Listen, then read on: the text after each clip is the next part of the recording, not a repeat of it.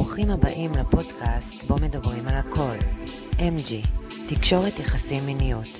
הפינה הלוהטת של מרב גלבוע.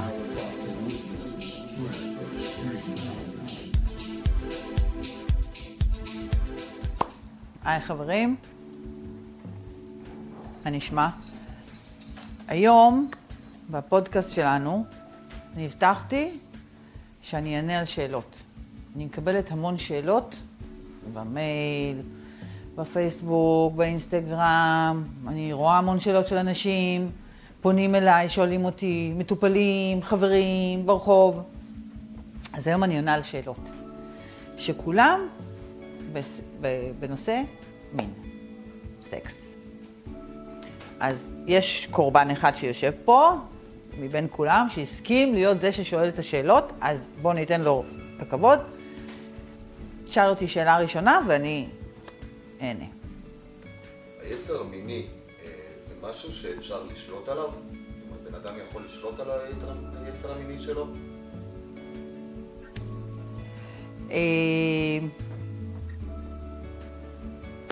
לא.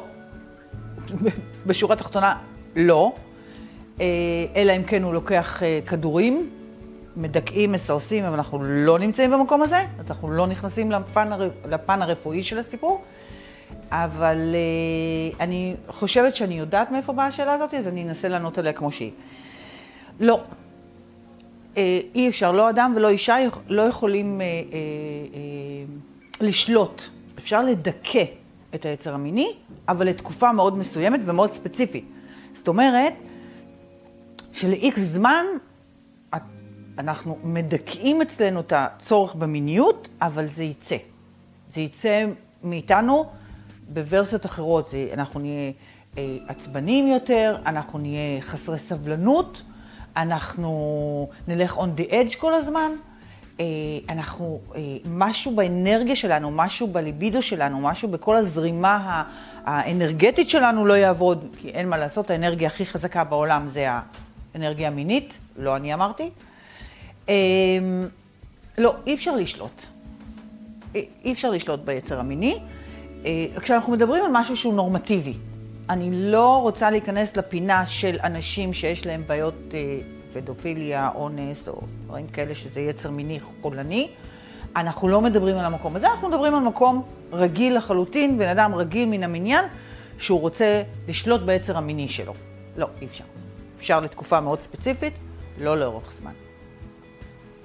מקווה שעניתי על השאלה, שהיא שאלה מאוד כללית. ניסיתי פחות או יותר לתת עליה בכלליות, את התשובה בכלליות. בואו נעבור לשאלה השנייה.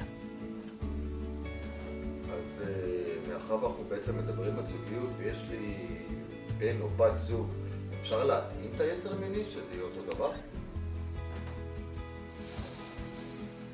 לא. לא. אי אפשר. לכל אחד יש את היצר המיני שלו, שנובע מגחמות שלו, פנטזיות שלו, רצונות שלו, צרכים שלו, הבנות שלו, הרגלים שלו, תרבות שלו. כל אחד בא ממקום אחר. כל אחד בא עם צורך מיני אחר, או זהות מינית אחרת. אני יכולה להיות עם בן זוג שהוא א-מיני, או לא אוהב סקס בכמות כמוני, או בעצם אני לא יכולה לחיות עם בן זוג שהוא המיני, לא. אבל נאמר שאני בן אדם שאוהב 4 פעמים בשבוע סקס, והבן זוג שלי אוהב לעשות 10 פעמים בשבוע סקס.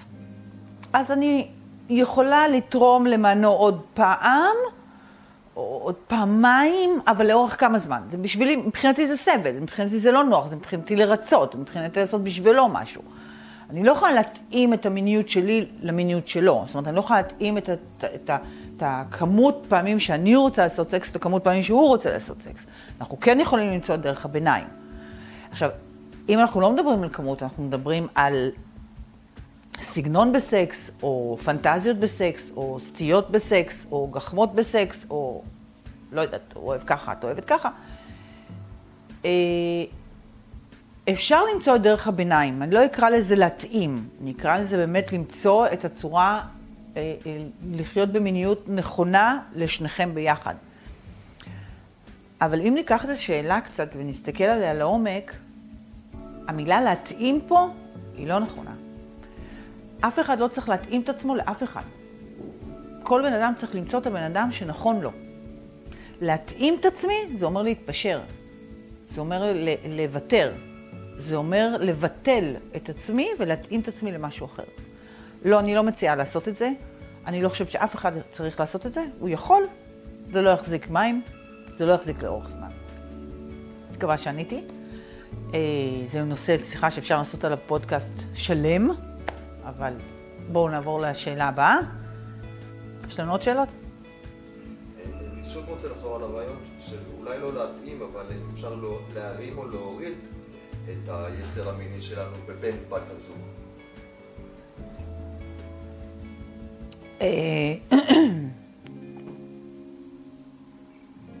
שוב פעם, זה נושא מאוד גדול. להוריד זה לדכא, וכן, אפשר לדכא מיניות של בן אדם אחר, כשאתה נמצא איתו בזוגיות ואתה לא מעוניין לעשות איתו סקס, או שאתה עושה איתו סקס שהוא לא נהנה, או שסקס כואב, או סקס לא מתאים, או סקס מכורח, או רק בשביל לסתום את הפה לאותו ערב, או משהו כזה, כן, זה מוריד, אפשר להוריד.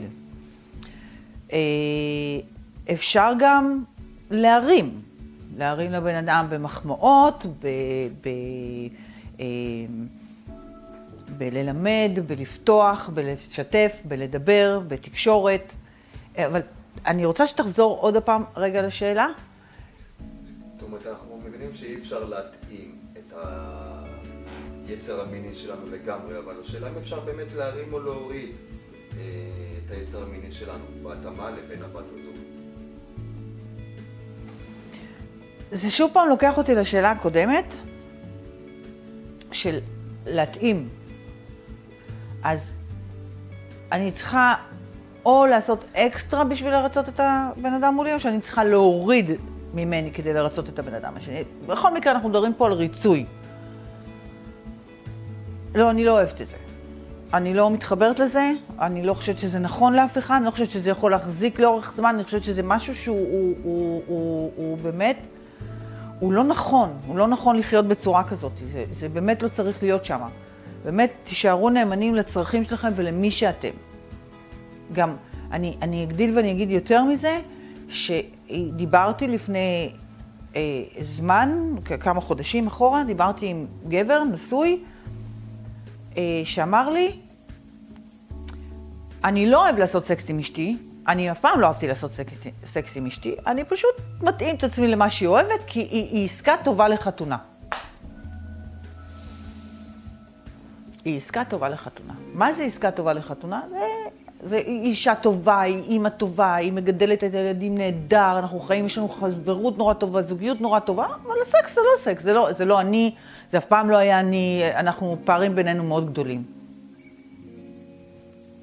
ועכשיו הוא לא יודע מה לעשות, זאת אומרת הוא נכנס לזה כבר מההתחלה. זה עוד הפעם, להתאים את עצמך, אז בנית כן משפחתי וזוגיות והכל ואימא זה וזה, אבל לא פרטנרית לזוגיות, למיניות, כאילו למשהו טכני, למשהו שהוא עסקי, כמו שהוא אמר. אז לא. לא, לא, לא. תישארו נאמנים לעצמכם. באמת, נקודת פתיחה שלכם צריכה להיות שווה בכל המובנים. אם היא אימא טובה, היא צריכה להיות גם אהבת טובה, היא צריכה להיות גם לענות על התשוקות, על הגחמות, על התקשורת, על הכל שמתאים לך. היא צריכה להיות נכונה לך. אוקיי? שאלה הבאה. אז ככה אני מבין שבעצם אולי אפילו בשלב מציאת הבן זוג, כדאי מאוד לעשות איזשהו תיאום או התאמה לציפיות וליצר המיני של שנינו. בהחלט, לגמרי, מאוד מאוד מאוד מאוד מאוד חשוב לפתוח את הדברים מלכתחילה. לא, ואני חוזרת, לא לוותר על המיניות שלכם, לא לוותר על מי שאתם במיניות. לפתוח את הדברים ולשים אותם על השולחן. אני יודעת שהיום קיים פחד מאוד גדול מלהישאר לבד. אני יודעת שיש היום פתיחות מינית מאוד גדולה, אבל שלא באה לידי ביטוי על השולחן. אנשים שנכנסים לזוגיות, הצ'קליסט שלהם לא קשור למיניות.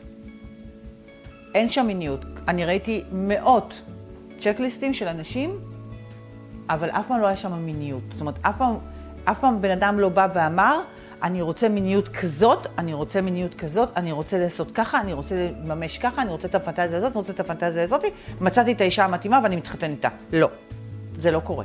וזה חבל, אבל זה לא קורה. אז אנשים מתחתנים היום מסיבות אחרות, הן טכניות יותר, הן עסקיות יותר, הן ענייניות יותר, הן מחושבות יותר, ואנשים לא בוחרים היום את האישה שלהם, או הפוך, כן? גבר ואישה, אישה וגבר, זה לא חד משמעי, פשוט אישה קל לי לדבר יותר לגבר. לא בוחרים את הפרטנר שלהם, שמיניות זה חלק מהשיקולים. וחבל, כי בסופו של דבר אין את האינטימיות, אין את המיניות, ואז מתחילים לחפש בחוץ. וזה מיותר וזה חבל. לסיכום, אני אסכם את זה, כי לקחנו מקבץ שאלות שבעצם מסתובב סביב אותה נקודה. תהיו מי שאתם. תבינו, תקבלו, תכילו, תדעו מה הזהות המינית שלכם. תבואו ותשימו אותה על השולחן. אל תפחדו. אל תפחדו, זה בסדר. הכל בסדר, הכל נכון, הכל טוב, הכל תקין. פעם הומו או לסבית, זו הייתה כללה. זאת אומרת, לא היו מדברים על זה, אנשים גם לא היו יוצאים מהארון. אנשים היו מתחתנים, אנשים היו מגיעים לגיל 60, 70, ולא מעזים לצאת מהארון. היום זה דבר רגיל וטריוויאלי. יש הומואים ויש לסביות. בדיוק אותו דבר לגבי מיניות. פעם היה מונוגמיה, סקס מיסיונרי רגיל טריוויאלי, קמה סוטרה הייתה נחשבת זוועת עולם. מי שהיה עושה קמה סוטרה, וואו. מי שלא יודע מה כזה קמה סוטרה, תעשו גוגל, זה מיליון תנוחות. לא. וקמה סוטרה, דרך אגב, זה התורת מין הראשונה בעולם. שיקחו כמה אלפי שנה אחורה. אבל היום נכנס כל עניין הטנטרה, והמיניות האלטרנטיבית, וה-BDSM,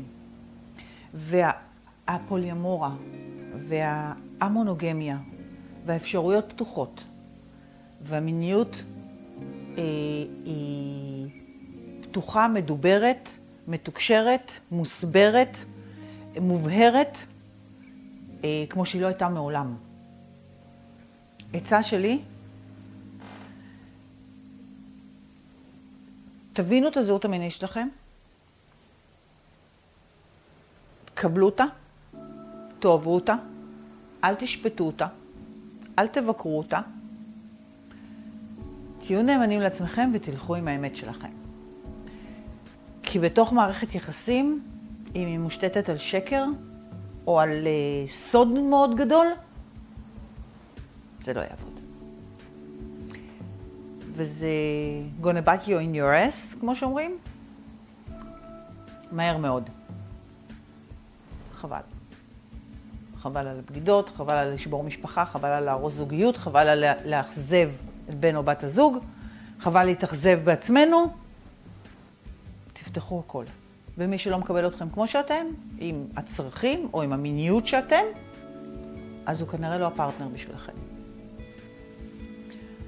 אז אני מקווה שעניתי על מקבץ השאלות הזה, שזה נושא מאוד ספציפי של להתאים את עצמי ולרצות אחרים. מקווה שעזרתי, כמה שיכולתי.